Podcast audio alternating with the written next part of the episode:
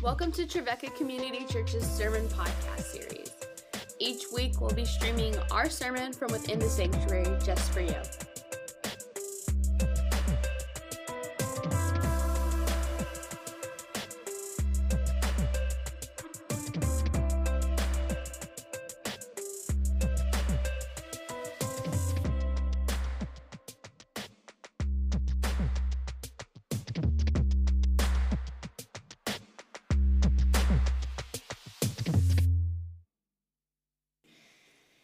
Then the Spirit of the Lord came on me, and he told me to say, This is what the Lord says, that uh, that is what you are saying, house of Israel, but I know what is going through your mind. You have killed many people in this city and filled its street with the dead.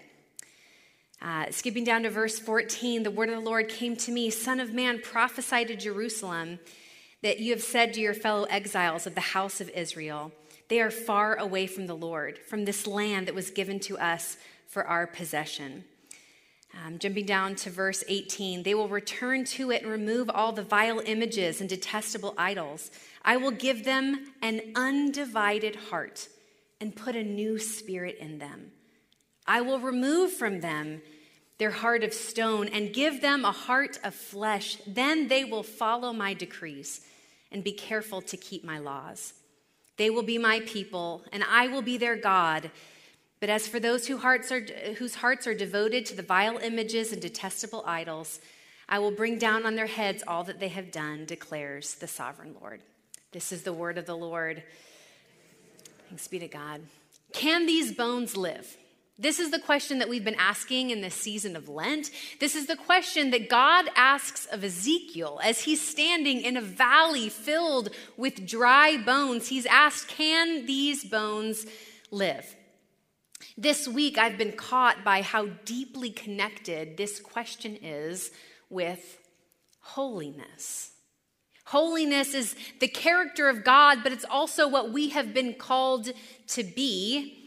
And friends, whether you've wandered into this sanctuary this morning or you've wandered into a service online, there's something you need to know about this group of people. We are a part of a bigger group of Christians called the Nazarenes. And, and holiness is deeply a part of who we are, who God has called us to be. We believe that we are called to be holy as God is holy. And that God's holy love restores the image of God in us and transforms our likeness into the likeness of Jesus Christ. That's just something you need to know about us straight from the get go. It's kind of like if you go on a first date, there are a few things that are really helpful to know right out the gate. You know what I'm talking about? Well, that's something that's really helpful to know about us right out the gate. We are a holiness people, it's what God has called us to be. Well, as I read and studied Ezekiel 11 this last week, where God promises to give an undivided heart. In some translations, it says one heart, an undivided heart, and a new spirit to God's people. Of course, I couldn't help but think about the bigger story of the prophet Ezekiel, but I also kept hearing our story our story as these people called Nazarenes, the story that we are a part of. I couldn't help but think about not just the story of the Church of the Nazarene at large, but the story of, of a woman who was somewhat of a prophet for the Nazarenes. Her name was Mildred Bangs Wynkoop.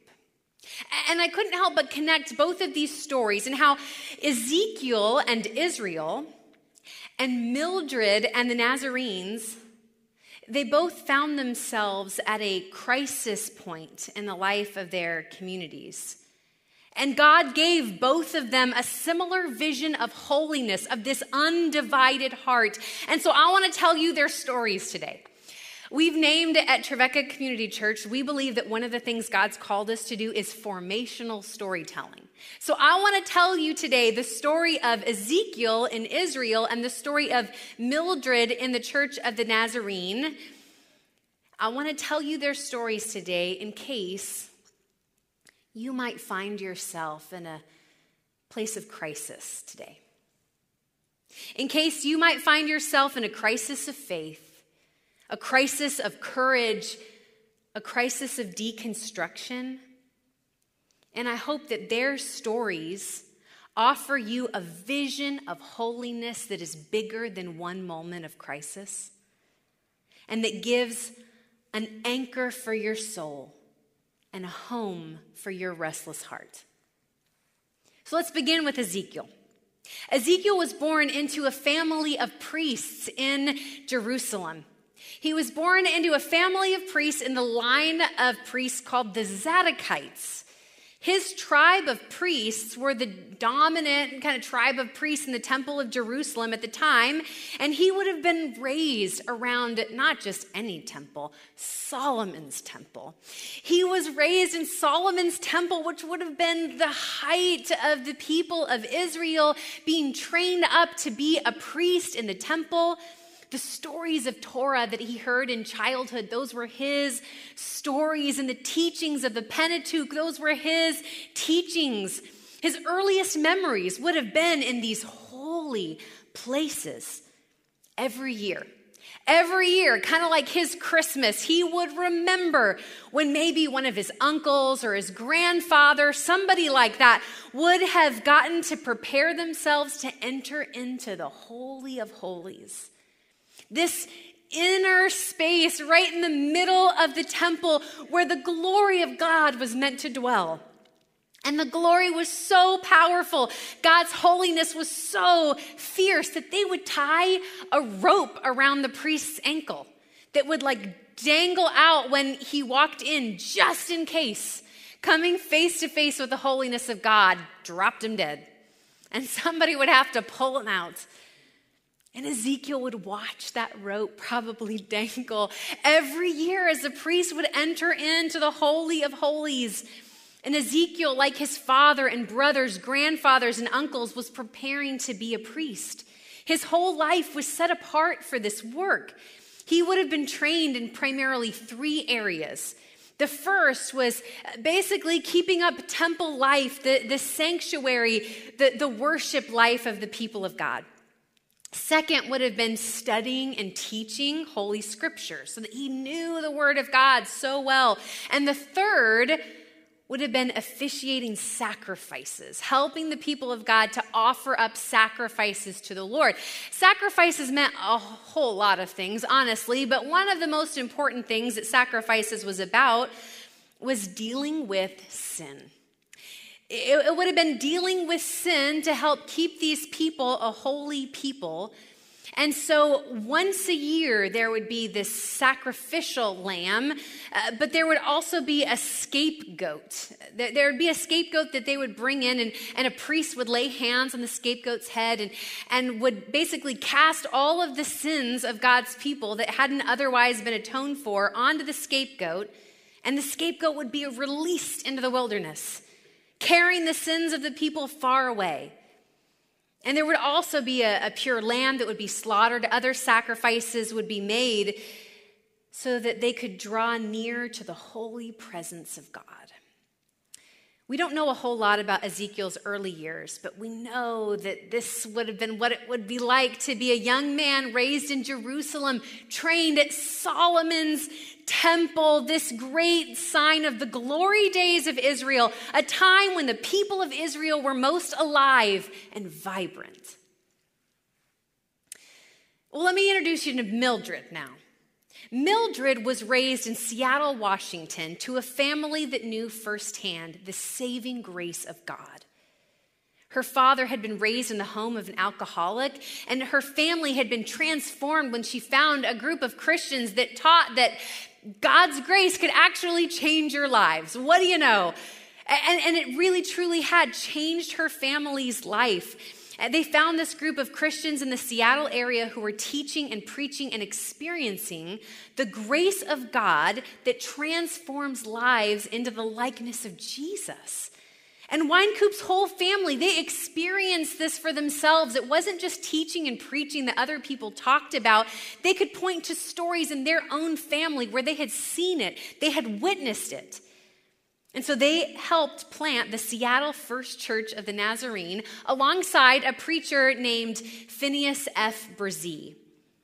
In fact, Mildred would later write, remembering how he stood before them like Moses. And when he spoke, people just could not help but respond. His words were so genuine and authentic. She also remembers other preachers that were less impactful on her. In fact, she would later write when she was five years old, listening to a preacher kind of rattle on and on about stuff that seemed to have no impact on real life whatsoever. And at five years old, she would pray, Oh God, if you let me be a preacher, I will preach sermons that people can understand. That's a good prayer. Some of you might start praying that for me, all right? If you would intercede on my behalf. Well, Mildred remembered, even in her adult years, how the genuine and authentic faith she saw expressed in those services and gatherings changed her. It was real and raw.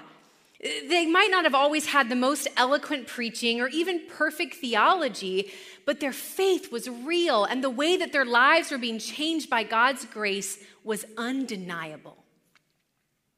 The holiness movement was just that.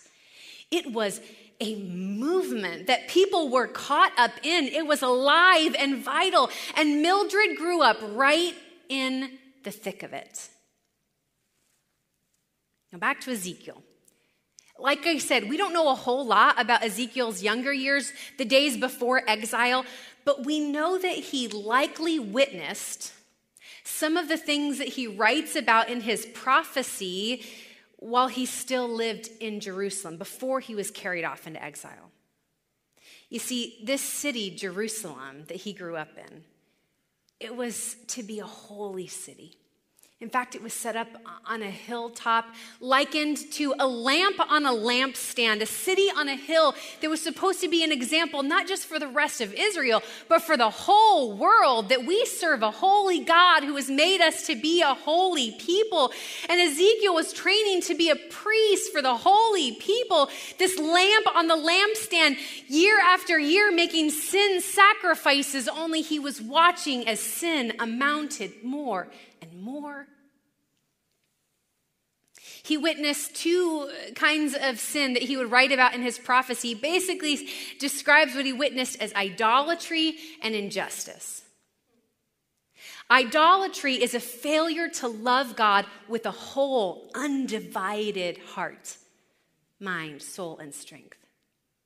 It means that you have a divided heart that is torn into pieces. I mean, sure, some of it might be the Lord's, but, but it's been so torn up and dissected and given away other places that God's only been given the scraps that are left over.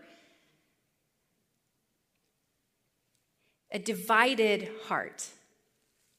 Injustice, on the other hand, if idolatry is a failure to love God with an undivided heart, injustice is a failure to love your neighbor as yourself ignoring the laws about care for the poor, the orphan, and the widow, denying food and shelter to the immigrant and the foreigner, and filling your own belly while your neighbor goes hungry.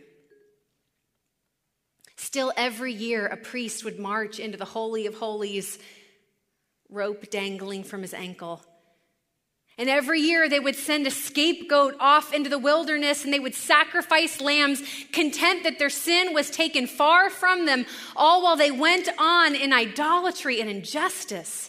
And Ezekiel could sense that there was an illness in the life of these holy people of God. Something was wrong.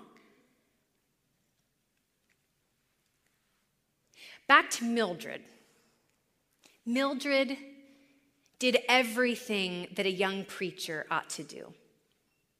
She went to a good school. In fact, she went to two schools, Nazarene schools.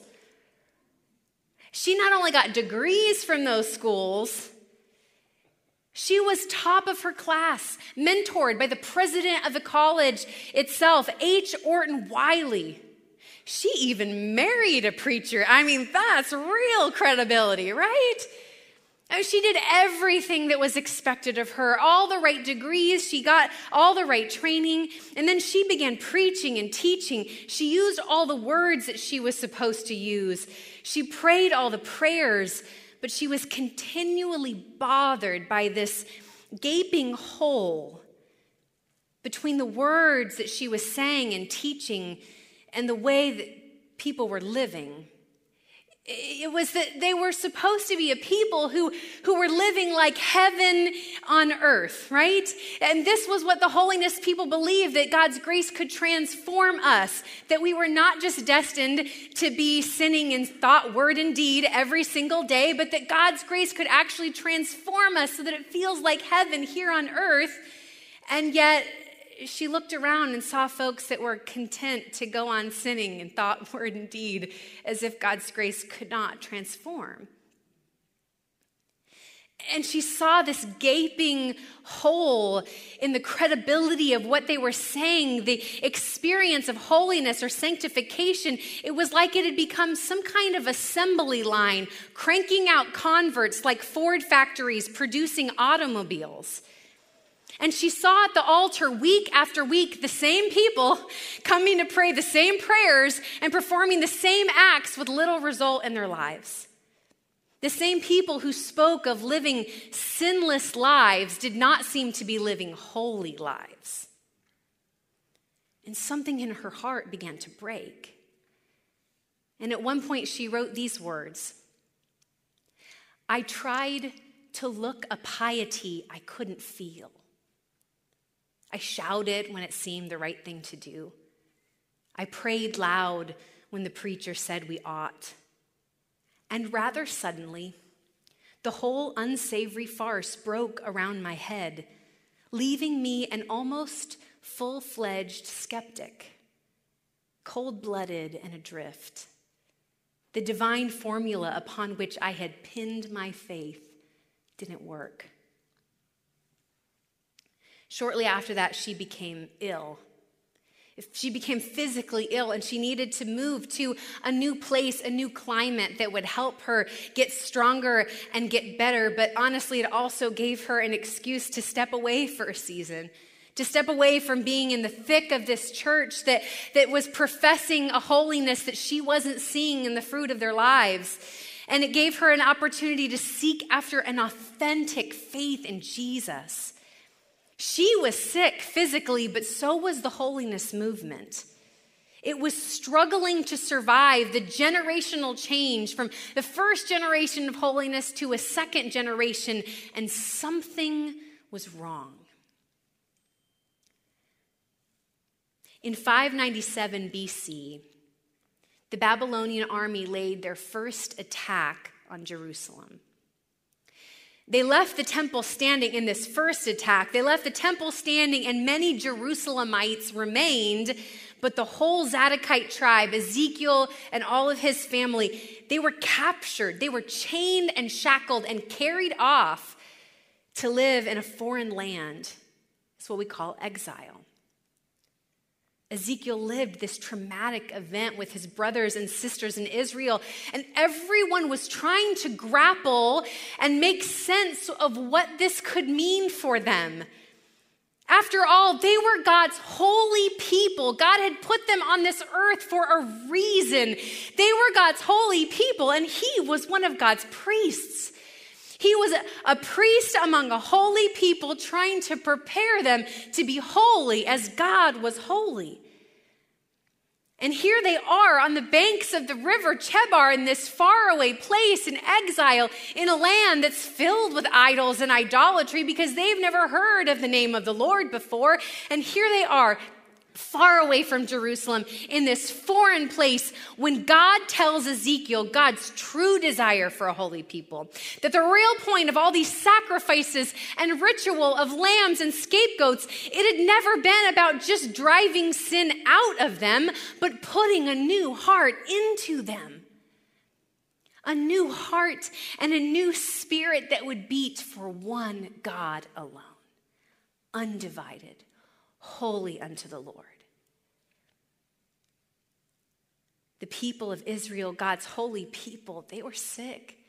Something was wrong. They were close to death. Babylon had already struck Jerusalem once and they were on their way back to take the rest of Jerusalem. But Ezekiel had seen a vision that had let him know that not even death could put a stop to the new heart that God wanted to give them.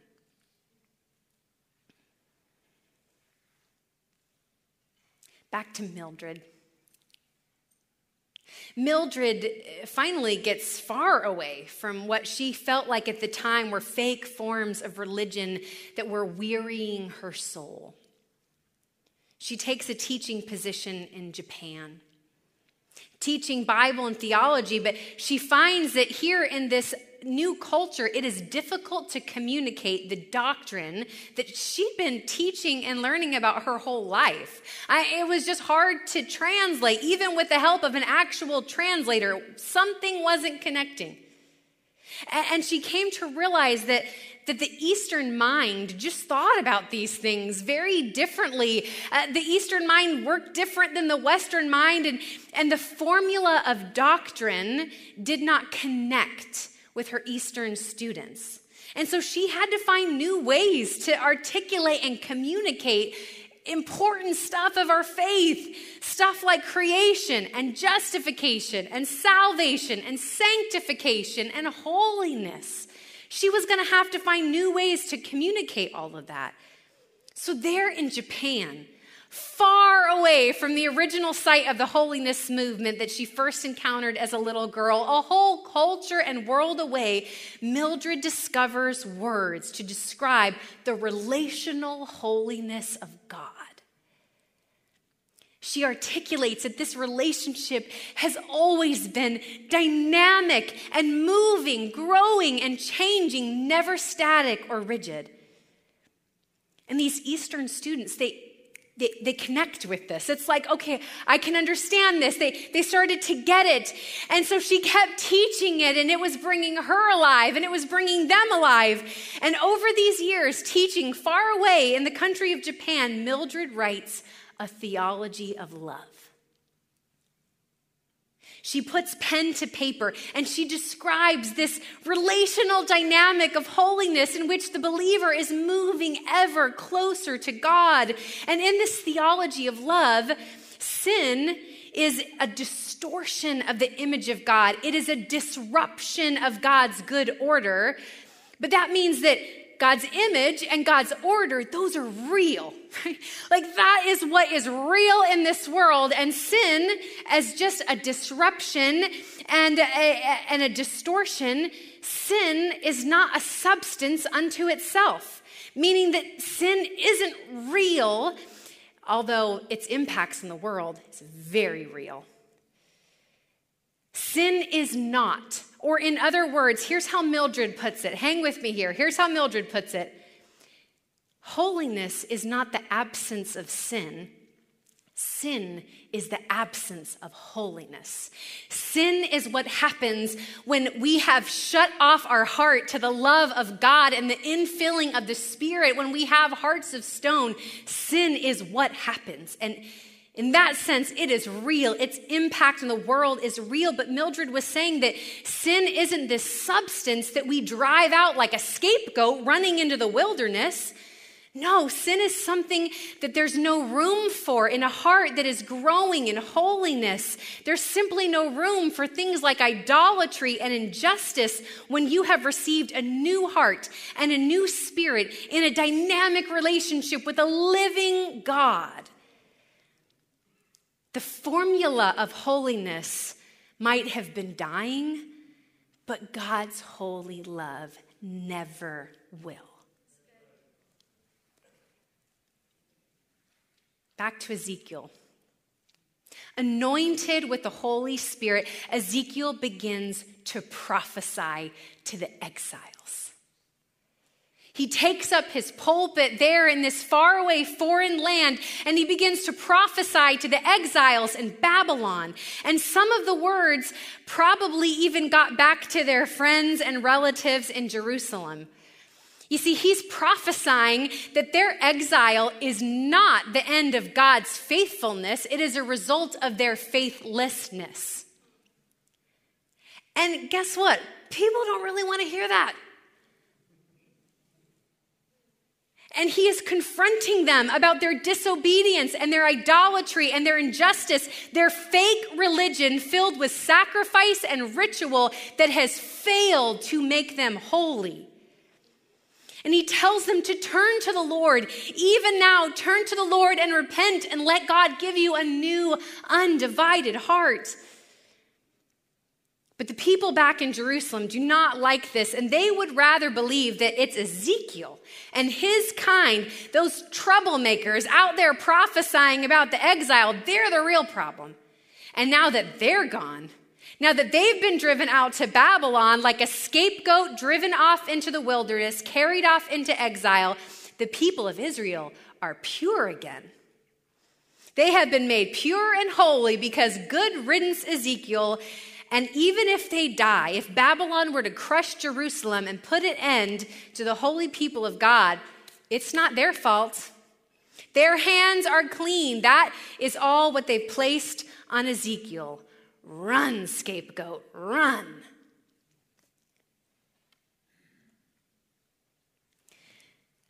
Mildred's theology of love is much more widely known today than when she first published it.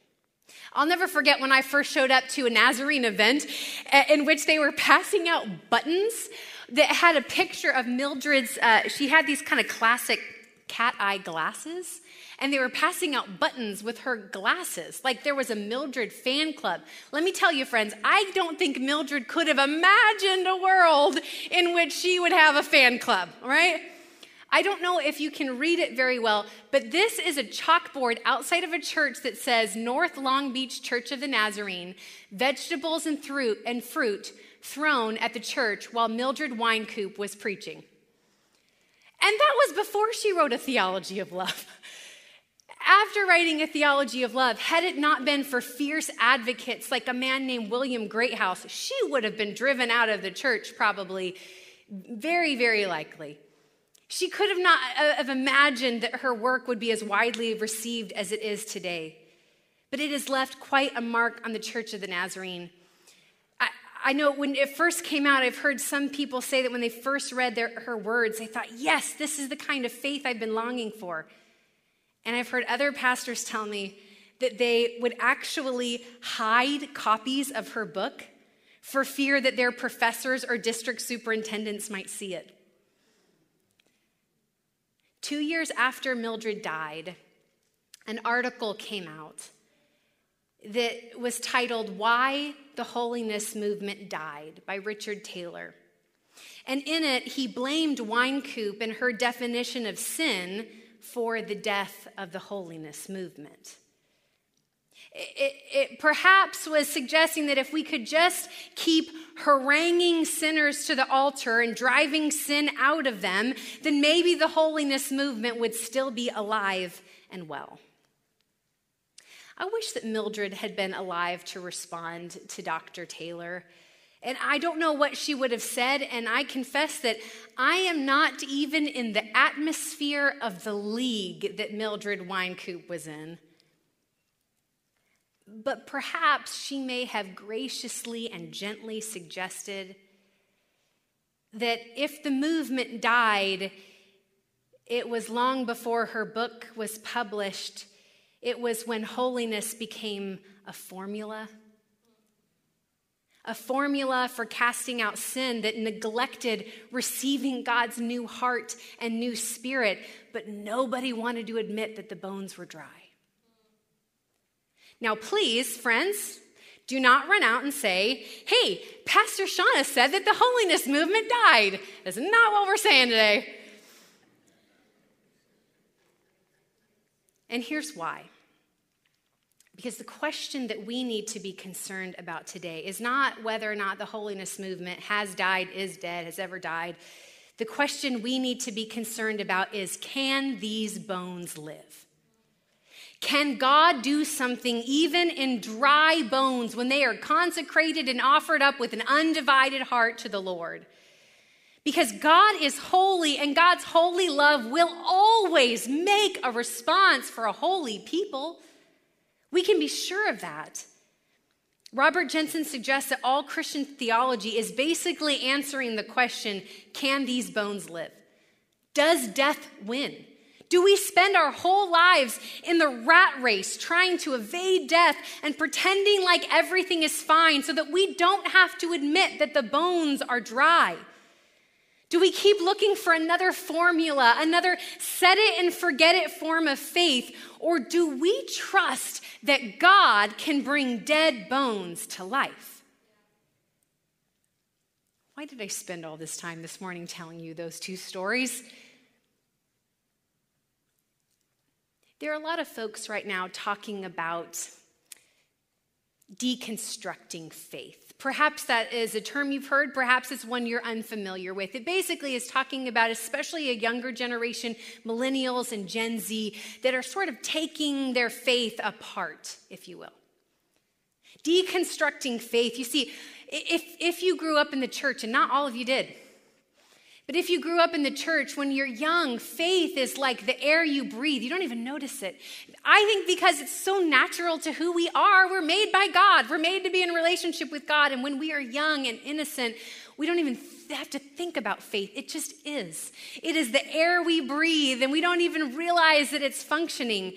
But then as we get older, especially after we've lived through some really difficult things, and sometimes perhaps we've experienced a gap in credibility, faith becomes this thing that is like external, something that you can take out and, and look at and turn over and examine and put under a microscope and ask the question Does this still make sense?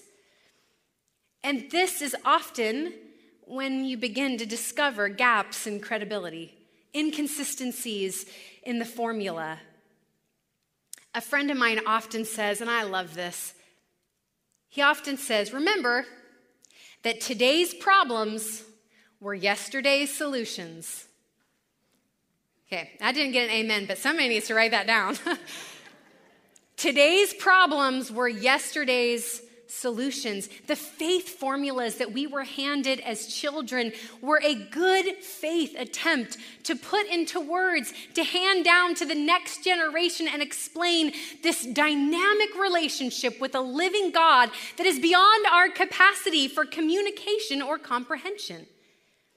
And I am so grateful for brave souls like Ezekiel and Mildred, prophets in their own time, who dared to speak up about the dry bones.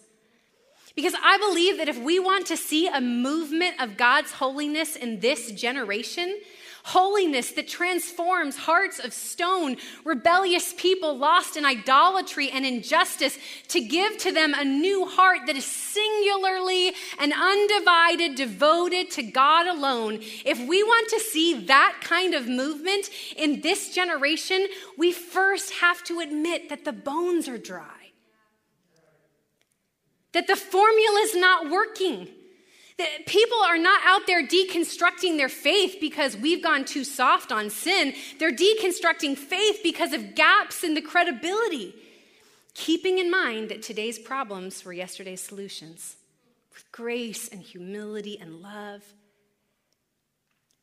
Friends, I believe this with all my heart.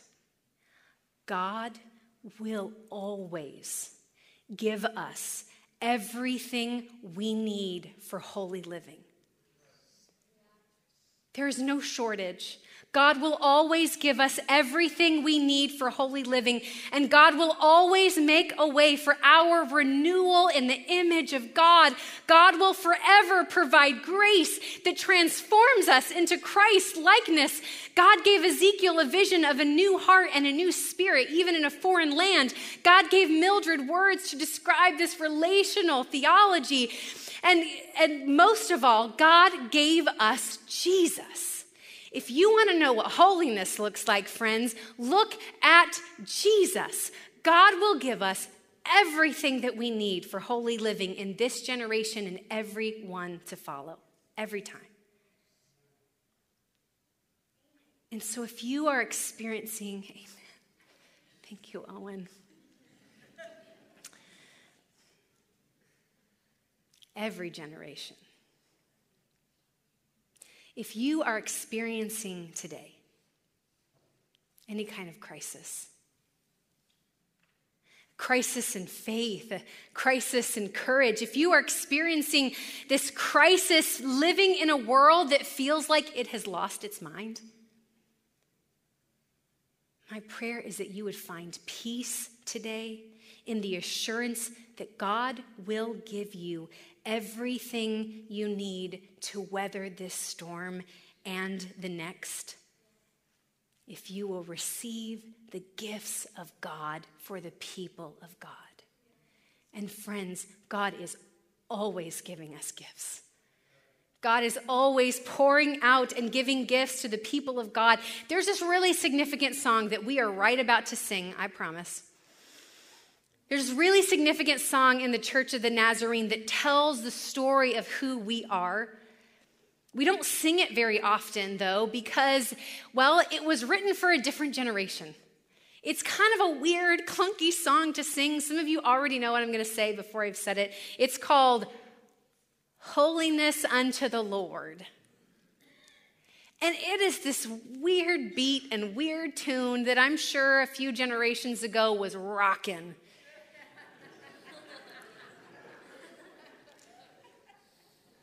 And we just we don't sing it very often because it feels like it was for a different generation. But will you listen to these words?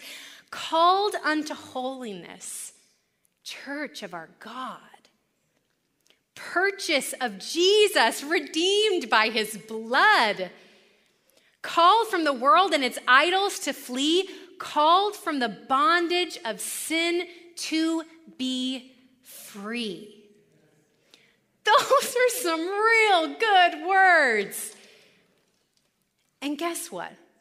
God is always giving us new gifts new expressions because we don't have to just stick with the old weird beat and tune of the past that doesn't really feel like it fits anymore. God is giving us new gifts, fresh expression in every generation. She'll be embarrassed that I'm admitting this, but Trila Curtis has helped to, to rewrite the tune of this song for this generation so that we can sing along and, and so that these words can become not just words of a formula that were handed down to us, but a fresh expression of faith that God is calling us into. After we sing this song, we're going to invite our church board members to the front so that we can pray over a new generation of leaders that God has gifted us with.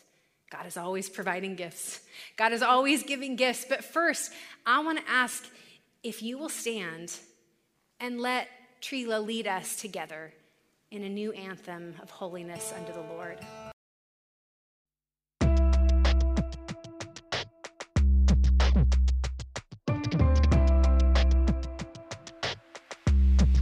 Thanks for tuning in. If you'd like to join us on campus next week, we have discipleship classes beginning at 9 a.m., followed by service at 10:30. That service will be streamed to Facebook Live. We hope to see you there.